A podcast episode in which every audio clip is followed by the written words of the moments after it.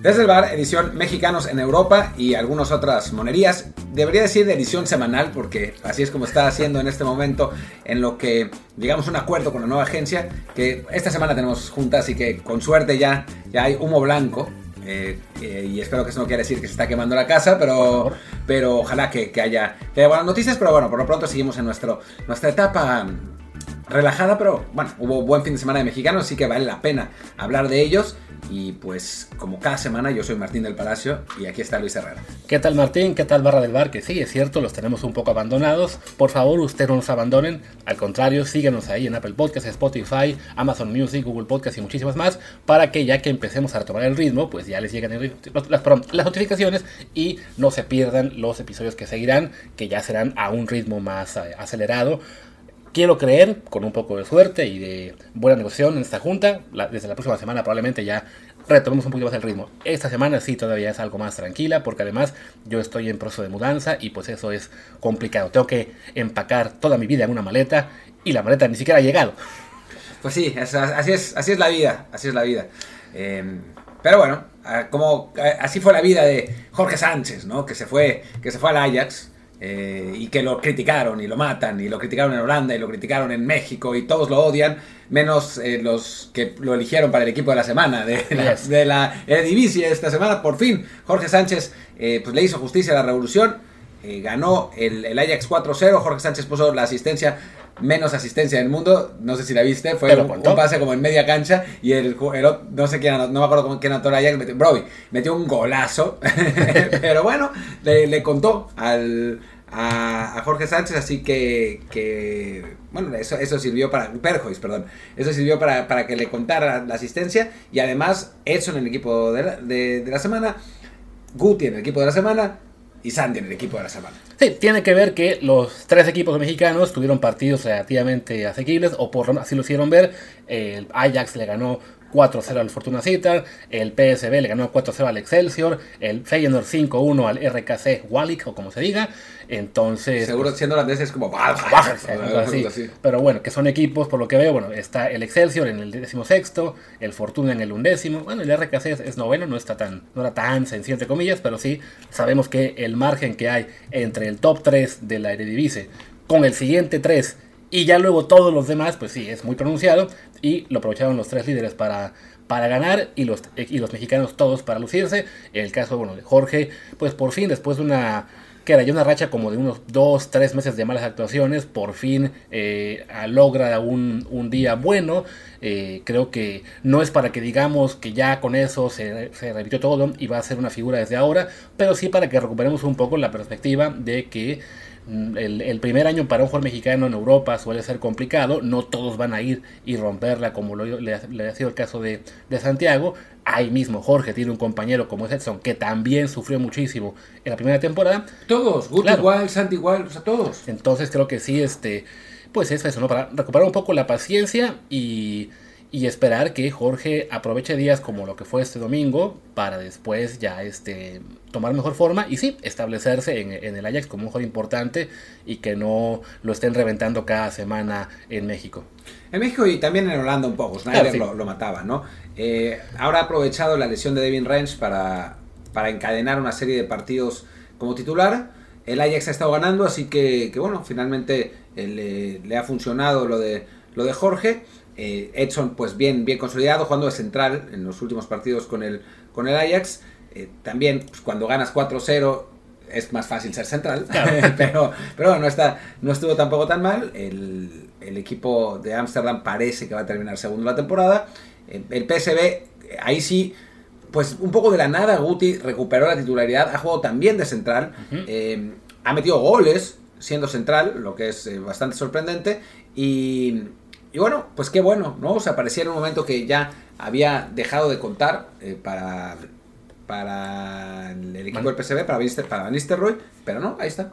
Sí, creo que, bueno, ahorita comentaste lo de, de cómo le habían pegado muy duro a, Jorge Sánchez, eh, Snyder, algunos más, que también le pasó en su momento a Edson con Ronald de Boer, si no me equivoco, o con el otro, a lo mejor cuál de los dos de Boer.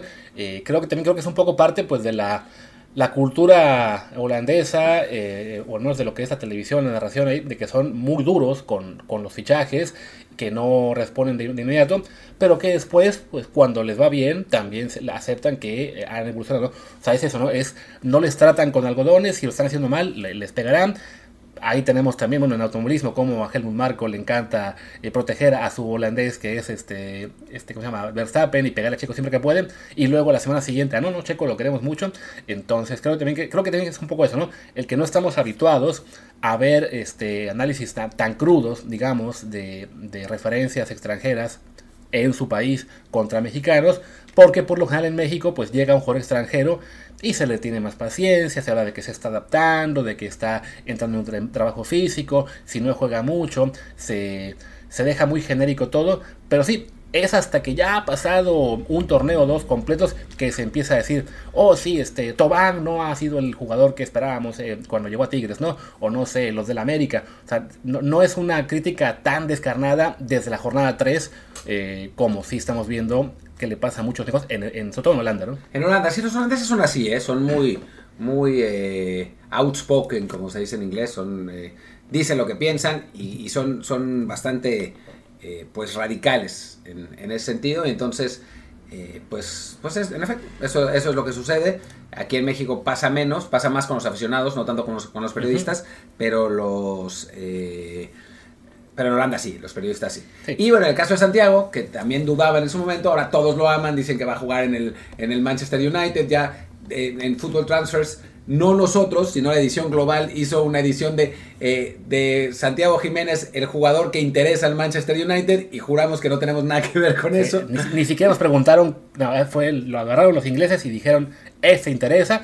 Y es que sí, a fin de cuentas, es la temporada que ha tenido Santiago, sobre todo lo que es a partir de, de no ir al Mundial, o sea, pero desde el regreso del parón que hubo por la Copa del Mundo, ha estado jugando muy bien, se ganó el puesto ya indiscutible como titular del, del Feyenoord, está metiendo goles en la Liga, en la Europa League, en la Copa Holandesa, ya lleva 18 en la temporada, eh, estaba ahí la comparación con lo de Pepi, que eh, engañosamente les, gusta, les gustaba decir a los gringos, bueno, a, los fans estos de Twitter gringos, ¿no? Pero Pepi lleva un gol más que, que Santi. Sí, lo llevaba, porque ya metió un gol más Santi, y lo llevaba en liga. Pero Santi llevaba otros nueve en otros, otros, torneos. Y sí, creo que la, la, diferencia era también que Santiago estaba sumando muchos goles en pocos minutos. ¿no? Exacto, los minutos eran una gran diferencia. O sea, su promedio ahora de goles, bueno, de minutos por gol va a irse elevando porque ya está jugando los, los 90 y no siempre va a ser, eh, bueno, casi nunca ha hecho doblete, creo que lleva uno si acaso. Este, pero sí, la, contundencia, pues no, que, estaba mostrando como suplente, ahora digamos que es más repartida, ¿no? Por ejemplo, en este partido del domingo, eh, metió uno, parecía que metió otro, pero al final no se lo dieron, y además dio un pase para gol. Un gran pase para gol, eh, la verdad, una, una, jugada en la que, que, él construyó y que después puso un taquito para, para el cuarto gol del Feyenoord, después él mismo metió el quinto, el tercero, pues así fue, fue un, pase que, que parecía que lo había desviado, Nunca lo sabremos, pero al final de cuentas se lo dieron a Hartman, el, mediocampista del, del Feyenoord. Y bueno, al final de cuentas lo importante es que está haciendo un montón de goles, que su primera temporada en Europa ha sido un éxito absolutamente inesperado. O sea, pensábamos que le podía ir bien, pero así, la verdad es que no, y qué bueno. Eh, nos, nos hace recordar con mucho cariño al Tata Martino cada semana. Efectivamente. Em, y, y, bueno, pues en un momento, cuando hablábamos con la gente de Santi hace, unas semanas, decían que eh, pues lo más probable es que se quedara en Feyenoord, que había que llevar las cosas con calma.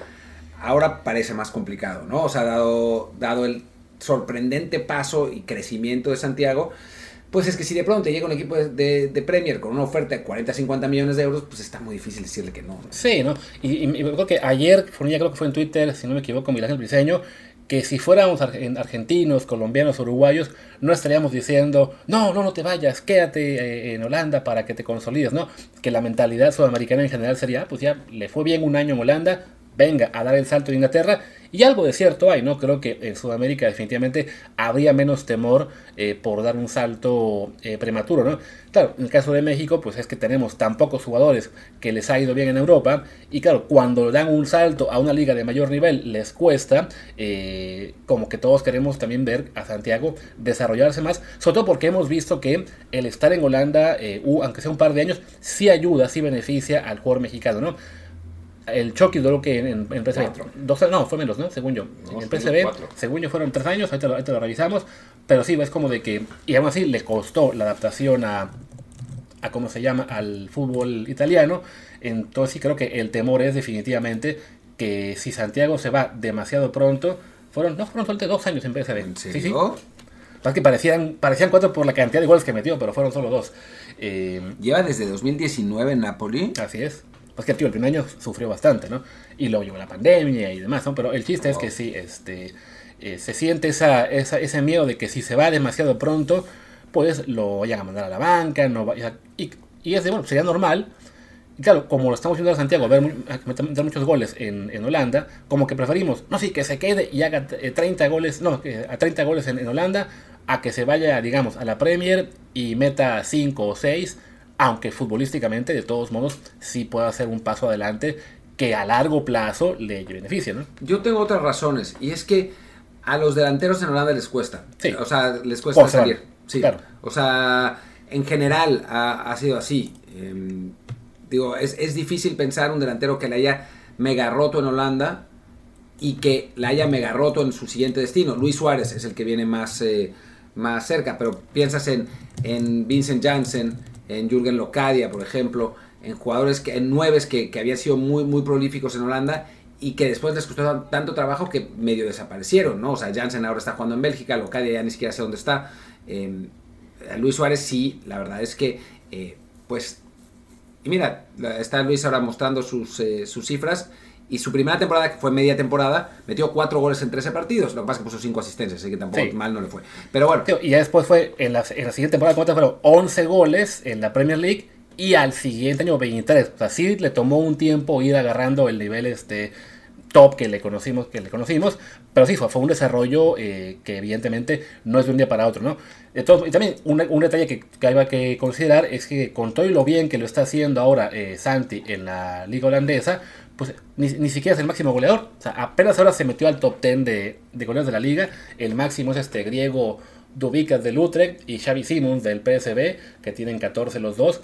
Lo cual te habla así de que es una liga muy generosa, no solamente con los, con los delanteros, sino en general con, con todos para anotar.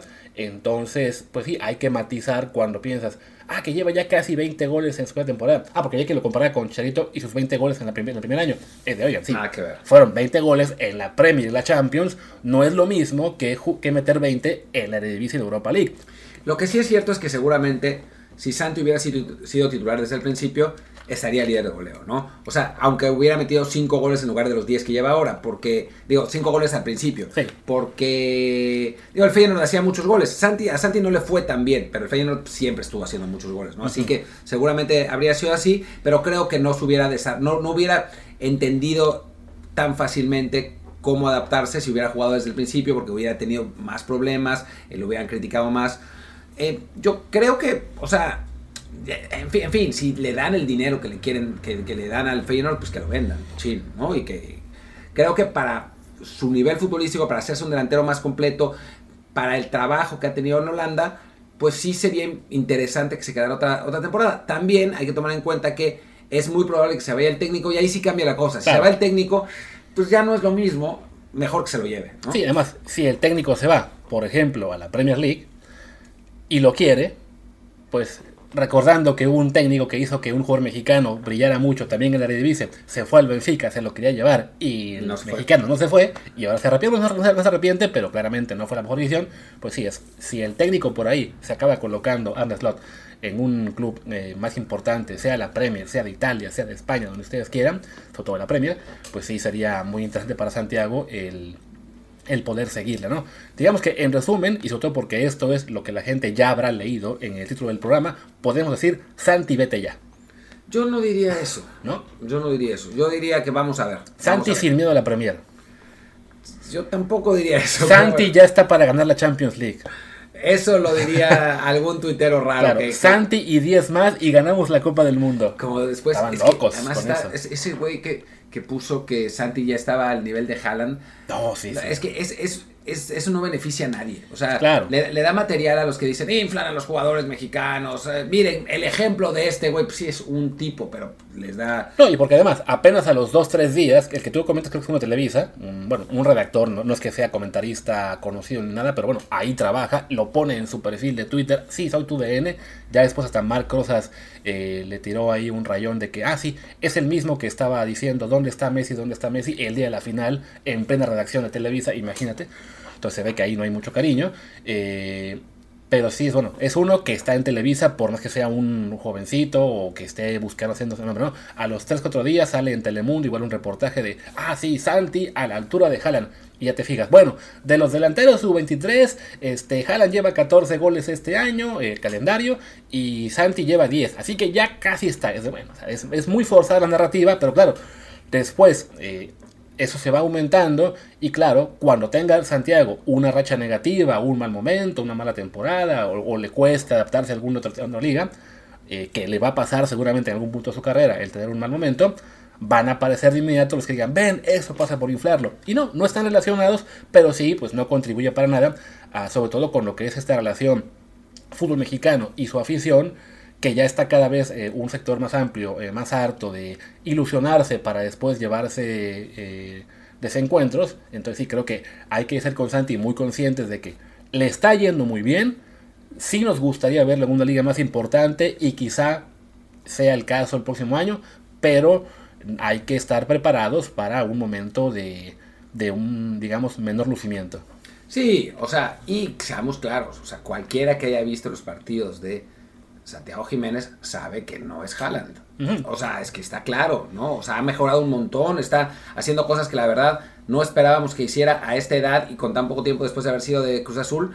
Pero es que Haaland es otro nivel, es cualquier otra cosa, Haaland, ¿no? Entonces, pues no vale la pena ni siquiera caer en el, en el, bite, en el clickbait de eso porque es ridículo. El gran problema es, como dijiste, que la gente no ve los partidos. No, ya, Y para ejemplo, podemos pasar a la siguiente liga de la que podemos hablar, que es la liga italiana, donde el gran prócer de la narración, bueno, del periodismo deportivo en México, ayer tuitea, bueno, pues sí, no había visto ningún partido de la Salernitana y por fin ahora contra el Inter, fue el caso de José Ramón Fernández, hablando del partido de Ochoa con el Inter, que me decían, bueno, pero la cuenta la maneja su hijo, sí, pero habla en nombre de su papá, y es eso, ¿no?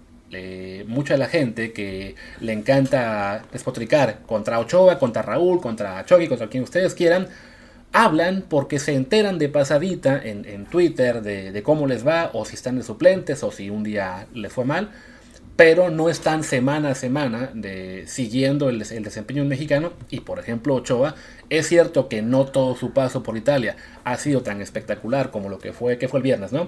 Ese 2 a 2 con ese 1 1 ante el Inter pero sí, ya había tenido otras tardes de, buenas actuaciones. Las primeras dos, sí.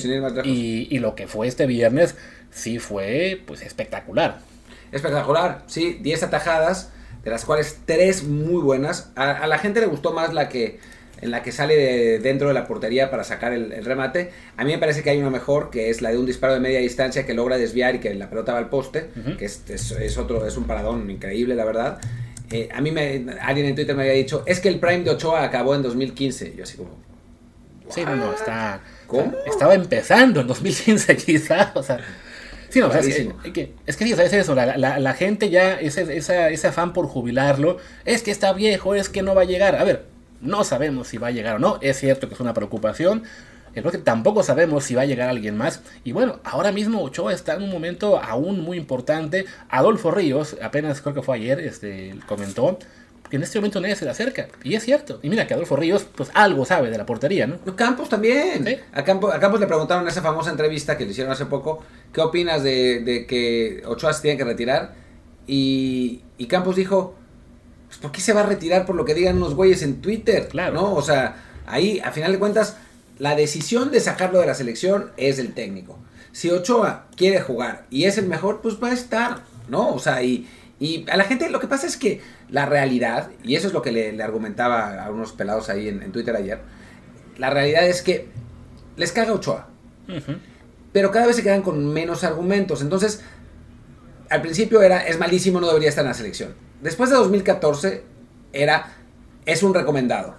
Es mejor Talavera. Después de 2018, porque ya tampoco Talavera figuraba, era les pagó Televisa, son los patrocinadores. Y ahora ya es, se tiene que retirar por edad. O sea, van cambiando los argumentos, pero es porque les caga Ochoa, les caga Ochoa por ser blanco y de la América. Esa es la realidad. O sea, porque Ochoa ni es maleducado, ni tiene controversias, ni es fiestero. O sea, no, ha hecho nada el pobre tipo realmente como persona, ¿no? O sea, es, lo que representa, entre comillas. Ya ayer ya había un aficionado de Cruz, de Cruz Azul que me aceptó, que, que se la pasa. Eh, reclamándome cada vez que hablo de Ochoa, aceptó que es porque los fans de la América dicen que es el mejor portero. O sea, es, su, enojo es con los fans de la América, no con Ochoa, ¿no? Eh, entonces, creo que, en ese sentido, como que ya no hay que hacer mucho caso a lo que digan. O sea, ya es, es medio absurdo porque son puras racionalizaciones para justificar su hate irracional. Sí, y es que además parte de esto es que está ese rencor, por ejemplo, en el caso de la gente de Cruz Azul, es que Corona era mejor que Ochoa y no fue al Mundial, eh, bueno, no jugó, ¿no? Y es de, a ver, se puede conceder que hubo un punto en las carreras de ambos en el cual Corona estaba en un nivel más alto que el de Ochoa. Vamos a decir, en ese lapso 2012-2013, en el cual Corona es el que va a Juegos Olímpicos, eh, ayuda a ganar la medalla de oro, después es el titular en la mayor parte de la eliminatoria, en la cual por cierto acabamos en la repesca, que esa la jugó Moisés Muñoz, pero llega al Mundial y se decide este Piojo por Ochoa, eh, con o sin razón en cuanto a quién fuera mejor en ese momento, y Ochoa es la figura de ese Mundial junto a Giovanni. Entonces, más allá de que un año antes o dos años antes quizá Corona estaba un poquito por arriba, pues le tocó jugar a Ochoa en 2014 y lo hizo muy bien. Y a partir de ese punto en adelante, ya se despegó, o sea, ya nunca más hubo duda de quién era el número en la selección. Ochoa se mantuvo como el mejor, alguien que, el, típico de, pero ¿qué ha ganado? A ver, no es, que, no es que importe mucho, pero el ejemplo de las Copas Oro, en la última década, las que se ganaron fueron únicamente a las que fue Ochoa. Cuando fueron los demás porteros, ninguna se ganó. Tenía que haber también, claro que se mandaba el equipo, lo que ustedes quieran, pero es el que ha ganado. Excepto, excepto la Copa Oro pasada que se mandó el equipo A con Talavera y, se perdió, con, Talavera. Talavera. Así es, ¿no? Entonces, sí, es, es, es, absurdo. O sea, es, es un debate que, que, no tiene sentido y que va mucho más allá del, del, jugador, ¿no? O sea, el jugador es un símbolo de lo que a la gente le caga, que es el. Pues el América, en un caso, el resentimiento social que existe dentro del fútbol que bueno, tiene que ver con, eso, con, que sea fresita, con que sea blanco, con que no haya salido del barrio, ¿no? que, bueno, ayer me argumentaba también otro cuate que trataba de, hacerme aceptar que los jugadores para llegar a ser profesionales tienen que pagar. Claro, sí. O sea, lo intentaba con todo. Yo le decía, bueno, pues que no hay ninguna evidencia. Dime qué jugador top ha dicho que pagó para o que le quisieron cobrar. Ninguno. Son siempre los que no llegaron. Los, que, los, que, dicen que les quisieron cobrar, ¿no? Y pues en general, y porque no digo que no existe ese fenómeno, porque existe, pero lo hacen con los malos. Claro. Los buenos no tienen que pagar porque el técnico sabe que tiene que poner a los buenos porque los buenos son los que les van a dar, le, le van a permitir mantener la chamba.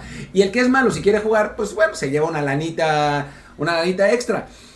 Y esos malos no van a pagar hasta llegar a la selección. O sea, porque tendrían que pagar unas fortunas brutales. Claro, o sea, es, en esa lógica que se, se, enroca mucha gente de que es que sí, solamente los que pagan y los recomendados llegan. A ver, definitivamente hay corrupción en el fútbol, no solo en México, en, bueno, en, algunas, en muchas partes del mundo. Y sí, hay casos que están documentados de eh, técnicos que le piden una cooperación a sus jugadores, sobre todo en, en divisiones inferiores o en... Eh, a niveles estrategia juveniles.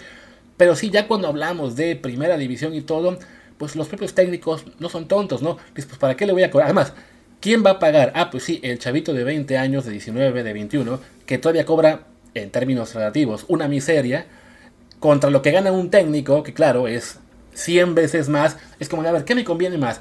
Cobrarle a 11 jugadores medio malos, pero que me va a pagar cada uno mil pesos, o poner a jugar a los buenos y mantener la chamba por la cual cobro un millón de pesos por el resto del año, ¿no? O sea, esas, esas fallas de lógica que de repente eh, se, vuelven realmente atroces, pero bueno, es, parte de la narrativa que, tienen que montarse algunos para eh, asegurarse de que no, no, yo no quiero que esté Ochoa aquí y Ochoa está, lo siento mucho, ¿no? o sea, él con la pena no creo que haya pagado en su vida para ver fútbol, para lo que ustedes quieran, ¿no? Imagínate, o sea, Ochoa es titular a los 18 años en América con Ben Hacker de técnico. Tú ves a Ben Hacker cobrando. Claro. o sea, cobrándole a Ochoa de 18 años que, digo, porque además ni siquiera viene de clase muy alta Ochoa. O sea, viene de, clase media de Guadalajara. O sea, su, su familia tenía negocios de tortas. Exacto. O sea, no, no, no es que tuvieran una fortuna para pagar más a Ben Hacker. sí, porque además, cuando él llega es porque se lastimó Ríos, después le llevaron que fue a Saja, ¿no? Es de, ah, claro, a, quién le, ¿a quién le podré cobrar más? ¿A este argentino que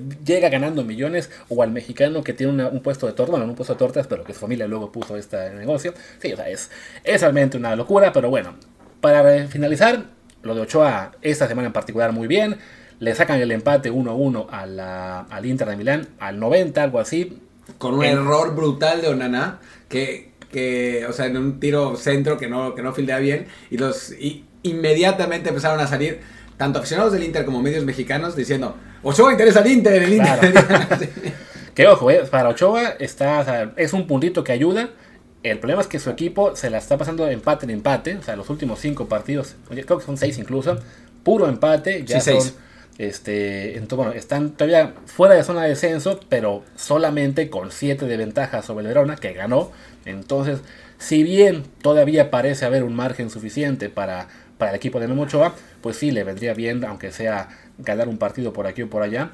Sigue el Torino de visita. Eh, habían ganado uno, luego mataron cinco, pero sí, es, es todavía una situación, digamos, no, no perfecta para el equipo de Ochoa y para el que tampoco es perfecta en por el estilo, pues es para Johan Vázquez, que no jugó, se quedó en la banca con el Cremonese, que le ganan a Sampdoria 3 a 2 y con eso dejan el sótano de la, de la Serie A, pero este, bueno, llama la atención porque ya son dos partidos en los que no juega Johan en liga, aunque en medio estaba el de Copa, que sí jugó y que bueno, por la situación de su equipo, uno pensaría le dieron prioridad. Sí, la importancia, el importante era el de Copa, ¿no? Es, es ahí donde juega los, los 90 minutos, lamentablemente pierden. Sí. Entonces, como era de esperarse, también pierden con la Fiorentina 2 eh, a 0. Pero, pero bueno, yo creo que, o sea, la temporada de Johan ya se acabó, obviamente. O sea, que jugará algunos partidos más, eh, pero el, el, Cremonese está descendido. Básicamente. O sea, está eliminado de la Copa. Y vamos a ver qué pasa. O sea, hay que echarle un ojo a lo que esté haciendo el Genoa en la B. O sea, esa es, la realidad porque es el dueño de la carta de, de Johan Vázquez.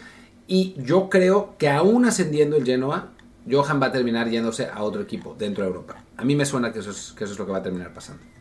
ojalá, porque sí, de momento, pues sí, es algo que llama la atención, ¿no? Sobre todo porque sí, el, se entendía que no hubiera jugado la semana previa ante Atalanta porque tenían el juego de Copa muy cerca. Y quizá ahora fue porque, bueno, apenas hubo tres días de descanso entre Copa y Liga. Pero sí, después de eso, esta semana no tienen partido de media semana. Entonces, ahí llama la atención que, que se quedara en la banca por segundo partido consecutivo. Ya veremos el fin de semana que tienen partido ante el Empoli y que no hay juego eh, a media semana. Entonces ahí debería recuperar el puesto titular. Si no lo recupera, ya será para preocuparse un poquito. Aunque sí, como dice Martín, pues ya su, su temporada depende más, o bueno, su destino depende más, en todo caso, de lo que pueda hacer el Genoa o de que lo vendan a otro club. ¿no? En este momento, la temporada de la Serie B, el equipo de, este, de Johan Padón sigue segundo sigue ganando partidos ahí en la Serie A. Bueno, empató el último, pero este, se ha acercado al, al, Frosinone, ya son solo 6 puntos. Tiene 4 de ventaja sobre el Bari, así que parece que el Genoa va a regresar a Serie A en la próxima temporada. Y ya para acabar con Italia, pues mencionar que Chucky Lozano, titular en Liga eh, al fin de semana, jugó en 6 minutos, le ganan 2 a 1 a, a Leche, siguen de líderes por 80 mil puntos y se preparan para jugar este miércoles en Milán, bueno, en Milán contra el Milán, en lo que es un juego clave de Champions League, con la remota posibilidad de que Chucky lo tengan que usar de 9. Sí, es muy remota realmente. Lo que pasa es que están lesionados Osimen y Simeone, eh, los dos eh, nueves del equipo. Chucky la temporada pasada, no, antepasada, con otro técnico, jugó, jugó algunos partidos de falso 9. Lo que pasa es que Spalletti no usa falso 9, lo veo muy complicado que, que pase. No tengo idea qué va a hacer, o sea, quién va a poner o, cómo está el asunto. Lo que pasa es que no hay. Sí, o contra Leche jugó raspador y titular y él mide 1,72. Ya. Entonces, sí. como que el tema de la estatura, pues ya no es una. No, no es estatura, es, más bien la, posición, ¿no? O sea, a Chucky lo pone de, medio derecho. El asunto es que sí, normalmente a Spalletti le gustan los delanteros altos y fuertes. Sí, no. en este caso, pues como que tiene más sentido sacrificar un poco con, con Chucky de 9 o de falso 9, porque tienes a un Napolitano que lo puede cubrir eh, por la banda derecha. En cambio, sí, pues la verdad es que Raspadori no, no es un jugador que te dé muchas garantías este año que coman sus números.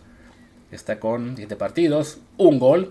El año pasado no metió ninguno con el Sassuolo que jugó muy poquito. Ah, no, solo jugó un partido. Ah, no, no, perdón, me, me, corrijo. Es que metió lo, vendieron, metió 10 goles. Este año lo vendieron del Sassuolo al Napoli y ha sido más que nada un suplente. Eh, pero sí, pues la verdad es que por, por nivel y por lo que se juegan, creo que un tridente Barasqueli, Apolitano, Chucky tendría más sentido. Yo no creo que vaya a pasar, pero vamos a ver qué es, qué es lo que decide. Había una posibilidad de que Osimhen estuviera recuperado. Pero ya lo dejaron fuera de la competición. ah, bueno, entonces ya, ya, pues ya no fue.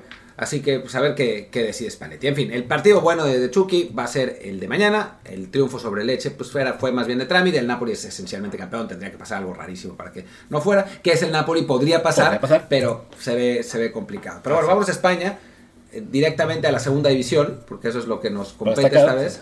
Eh, con un Jordan Carrillo que metió un golazo, la verdad, un golazo, le pega de parte eh, interna, la pone en el, al lado del poste. Ha sido titular los últimos partidos con el Sporting. El Sporting que estaba muy mal, ya ha logrado recuperar eh, posiciones, ahora ya está en media tabla, un poquito más abajo de media tabla, se ve ya más complicado el descenso y parece que se va a quedar todavía una, una temporada más en, en Gijón, ya como jugador importante del equipo y de nuevo, lo de la adaptación. ¿no? Le costó seis meses adaptarse, pero ahora ya está viendo los resultados. Sí, ¿no? Hay fans que dicen que la culpa no era de Jordan, sino del técnico Belardo, que no lo metía. Pero bueno, aún lo alcanzó a meter un poquito antes de que lo echaran. Ahora no, recuerdo cómo se llama el técnico que está actualmente. Eh, pero sí, ya, este fue el segundo partido consecutivo que Jordan fue titular. Ya creo que era el sexto de toda la temporada que, que va desde inicio. Por fin mete gol. Un muy buen gol además. Y sí, un Sporting que además está recuperándose. Como dices, ya está de hecho a la misma distancia del descenso que de la promoción. En ambos casos a 9 puntos. Así que por lo pronto, tranquilidad para ellos. Ya no hay tanta esa, esa, esa, presión de, de poder irse a la tercera división. Y siendo la segunda división española una liga pues, tan dura y tan de rachas, si por aquí te tienes un, un buen cierre, te puedes colar a la promoción. ya se ve muy complicado, ¿no? Pero sí, por lo menos para Jordan, el panorama ahora es mucho más alentador de lo que era al, arranque de temporada, cuando no estaba viendo acción, que fue como por dos, tres meses. Todo lo contrario de lo que es el caso de Marcelo, ¿no? Que lleva, lleva eso como dos meses sin jugar nada. El Oviedo ganó, sin él, ganaron 1-0 de visita. Eh, también se alejan un poco del descenso, pero sí, en este momento a quien le pinta mejor la situación es a Jordan, porque además, bueno, hablamos de que es un jugador propiedad del equipo, aunque esté prestado por el por Santos, ¿no? O sea, no, si él le dice a, a Irarragorri, no, sí, déjame aquí, no creo que Irarragorri diga, no, es hora de que regrese Santos Laguna. No, yo creo que lo quiere dejar aquí, sí. ahí Irarragorri. El problema de Jordan, de nuevo, es la estatura, ¿no? O sea, lo que hemos hablado muchas veces. Va a tener que destacar el doble como para que lo tomen más en serio. Y esa es, la realidad. Por ahora le está alcanzando para la segunda división. Ojalá que en primera pueda ser así. Eh, y, y, bueno, es es un futbolista además técnicamente muy interesante, muy bueno, con muy buen dribbling, que puede jugar por el centro, que es como lo está haciendo ahora en Sporting, no, no lo están pegando a banda como, como suele suceder con los, con los jugadores de esas características mexicanos, así que, que bueno, podría, podría ser eh, interesante, ojalá que, que, bueno, que sí se quede una temporada más y que eso le permita pues, seguir, seguirse desarrollando y convertirse en un jugador importante para lo que, lo que resta de su carrera y del ciclo mundialista. Sobre todo que si es un año más que que sea ya clave para el Sporting, no solamente como en cuestión de jugar regularmente, sino también de que el equipo este de Gijón consiga el ascenso y ahí sí ya tengas un camino mucho más claro a primera división, ¿no? Porque más allá de que estemos nosotros muy pendientes de él, pues sí, tener de segunda división, no hay ninguna garantía de que porque lo hagas bien un año o no, este, te vayan a llamar de primera. Eh, y en cambio el ascenso, pues sí, es una, es una vía mucho más este, clara para llegar, ¿no? no, bueno, no solamente eso, si asciende el Sporting, como es de ir a, ir a hay más posibilidades de que lleguen otros mexicanos, quizá de más nivel, porque les pueden pagar mejor salario, ¿no? O sea, eh, Omar Campos, que bueno, que ahora ya no, no, anda bien, pero que en su momento, o sea, al final de la temporada pasada, eh, era una buena posibilidad. Si el Sporting hubiera estado en primera, seguramente hubiera acabado yéndose para allá, ¿no? Exactamente, ¿no? Y bueno, y como decías, pues nos fuimos con la segunda edición porque en primera no había mucho que decir. Eh, no jugó Tecatito, no jugó Guardado. César Montes sí jugó los 90 con el español, pero perdieron en casa ante el Athletic 1-2.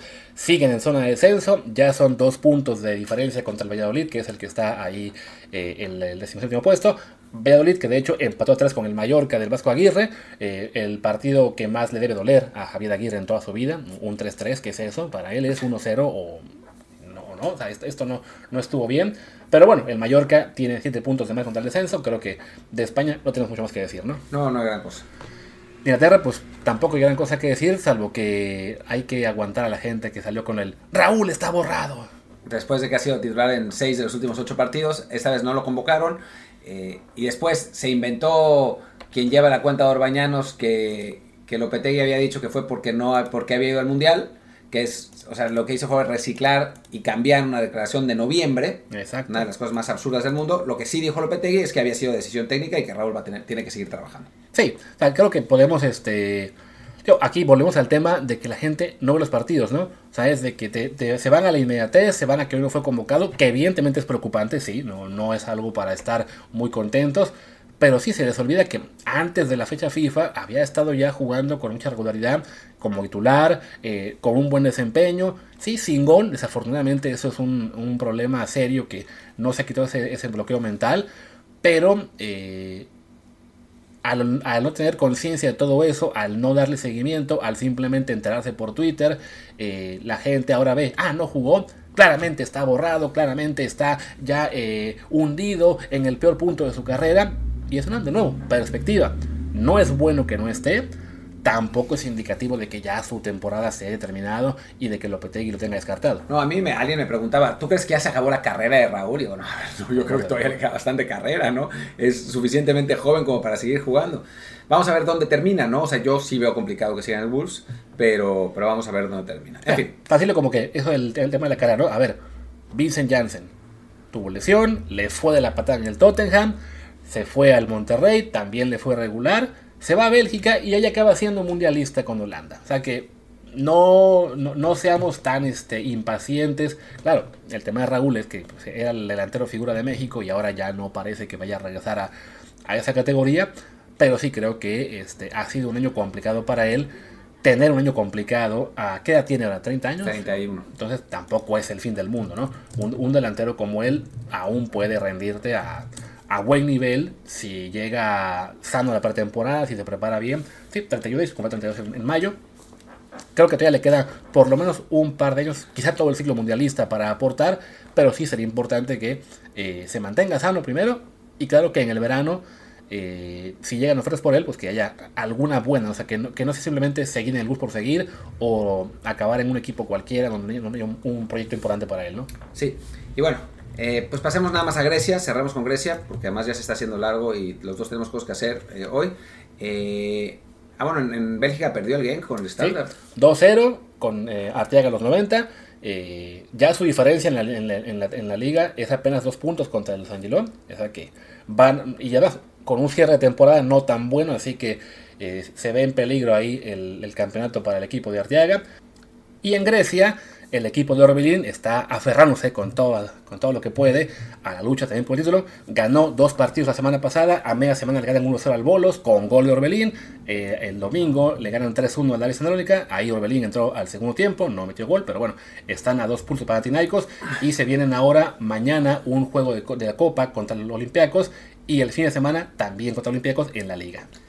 Pues ahí está la posibilidad de que, de que el equipo de Almeida y de Orbelín sea campeón. Pues ojalá que así sea, porque además eso le daría pie a Almeida a llevar más mexicanos también, ¿no? Ay, corrijo, el segundo Olympiacos es hasta la semana siguiente, no es esta, pero bueno, sí juegan mañana en la Copa contra el Olympiacos del Pireo.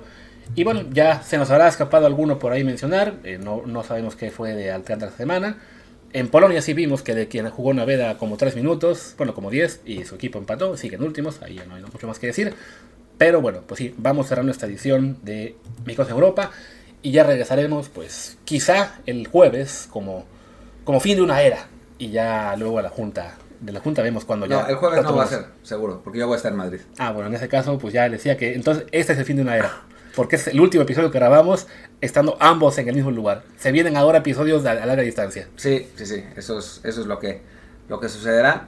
Y pues nada, eh, simplemente, ¿cuánto, ¿cuánto llevamos de episodio? Casi 40. Así es. Cerremos en dos minutos con el con dos cosas. Primero, se fue el Chima Ruiz. Se nos fue, cara. Se nos fue el Chima Ruiz. La limochima, chimaneta, chama, chama, chama, ¿no? Qué, qué inesperado, ¿no? O sea, como, como si nadie en este show lo hubiera dicho desde que lo contrataron. Es que es eso, ¿no? El, ese, el que estaban a muerte con él y que Tigres se, se conduce solo, pues ya se dieron cuenta de que no.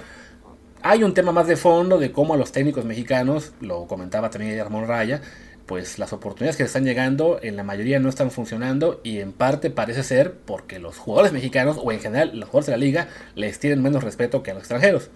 Pero, pero también en este caso, cuando tu principal currículum es que eres el compadre del, director de Fuerzas Básicas y por eso te contratan, pues sí está complicado que, te respeten, ¿no? Claro, es que también eso, ¿no? O sea, no es lo mismo respetar al técnico mexicano que ha hecho carrera, eh, a lo mejor en primero en expansión, en selecciones menores eh, eh, más largas, no sé, que ya tuvo oportunidad en primera división y, tuvo alguna liguilla, cosas así, a, pues sí, el que no, pues que está porque era compadre del, director, y después, pues también es compadre del director, y después también es compadre, está complicado, ¿no? Sí, se lo ha llevado Ortega a todos lados al Chima, o sea, es que esa es, la, esa es la realidad, entonces...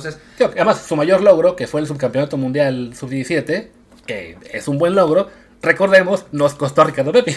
Nos costó a Ricardo Pepi porque el Chima Ruiz decidió no llevarlo. Así es. Eh, pero bueno, en fin, ese es, ese es el, asunto. Y después ya simplemente pues hablar un poco de lo de eh, tercer grado, se llama el programa de NIS. Tercer grado deportivo. Tercer grado deportivo, que digo, no, no lo hemos podido ver, lo que hemos visto es que eh, pues la gente está contenta porque por fin los, los comentaristas no se salieron de personaje y hablaron de, de fútbol. Y yo lo único que quería decir es que me parece muy triste que ahora nos tengamos que alegrar porque los comentaristas no son personajes y, se deciden hablar de fútbol. No tendría que ser así siempre. Sí, no, yo apenas vi un comentario en Twitter de alguien que ponía, este, jamás pensé que iba a haber un mejor programa que Fútbol Picante. ¿Alguien dijo eso? Alguien dijo eso, hasta ver. Y es de, no, o sea, yo entiendo que sí, te habla un poco del, nivel como está ahora eh, los programas de debate. Eh, como dicen, ¿no? Habrá que verlo completo este. Yo vi un clip de ahí de cuatro minutos en el que hablaban de, de, que no ha cambiado nada y que los dueños son los culpables de todo. Es, digamos, destacable que digan que los dueños son culpables estando en la televisora de uno de los dueños. Les faltó, por lo que veo, decir los nombres, pero bueno, algo es algo. Y bueno, es, es, un, es un buen avance en cuanto que... Qué bueno que haya un programa así, ¿no? De debate serio. Incluso si los que van, algunos de ellos, después van a rezar sus televisoras a hacer la misma payasada de siempre. No, bueno, yo ya criticaban a Fighterson por, porque no se había salido del personaje, porque había sido el mismo personaje de, de ESPN, y es como, bueno, pues no tendría que criticarlo porque eso hace ESPN, ¿no? O sea, eh, digo, ya nos acostumbramos tanto a que la gente en, en esos programas de deportes grite y tire sombrerazos y mienta y, exagere por, por clics, que ahora cuando no lo hacen nos parece increíblemente sorprendente. Claro, y mira que aquí alguna vez lo comentamos, ¿no? Fighterson cuando quiere, cuando estaba, digamos, en, su época de los 90, principios de 2000, puede ser un periodista serio, que, te puede dar una buena charla, un buen debate.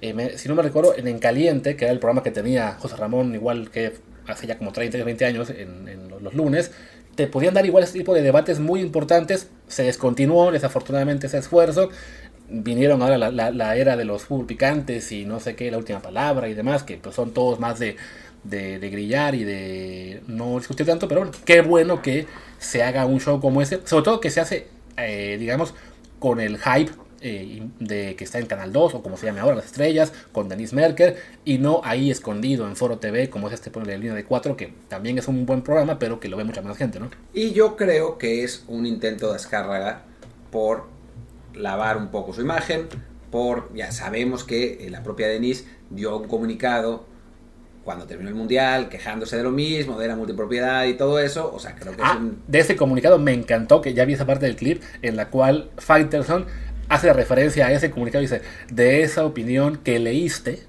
Así dijo, que leíste. leíste, no de que, es cierto, o sea, ese se lo escribieron no, no creo yo que Denise. A Denise, le gusta el fútbol, pero, no, sabe tanto. no, tiene, sabe tanto. Entonces, ese detalle del programa me gustó mucho. Digo, ese es el Fagelson que nos gustaría ver siempre y no el de Twitter o ESPN. Pero bueno, ahí está. En fin, eh, la, próxima, la próxima semana en eh, Desde el Bar Deportivo, tercer, tercer grado desde el bar, vamos a invitar a, a Ramón Raya, a Jazz Corona y a nuestros personajes. Exactamente, a ver quién, a quién, a quién Pues venga, señores, muchas gracias. Les decimos, quizás regresemos con un episodio eh, esta semana, pero ya será a una sola voz o separados. Y esperemos ya pronto, en no más de 10 días quizá, eh, ya estar retomando los episodios comunes de, toda la vida, ¿no? de, mucho más eh, periodicidad. Por lo pronto, pues gracias. Yo soy Luis Herrera, mi Twitter es arroba Luis RHA. Yo soy Martín del Palacio, mi Twitter es arroba Martín de ELP. El del podcast es desde el bar pod, desde el bar POD. Y el Telegram es desde el bar podcast. Muchas gracias y pues nos vemos pronto a ver cuándo. Chao.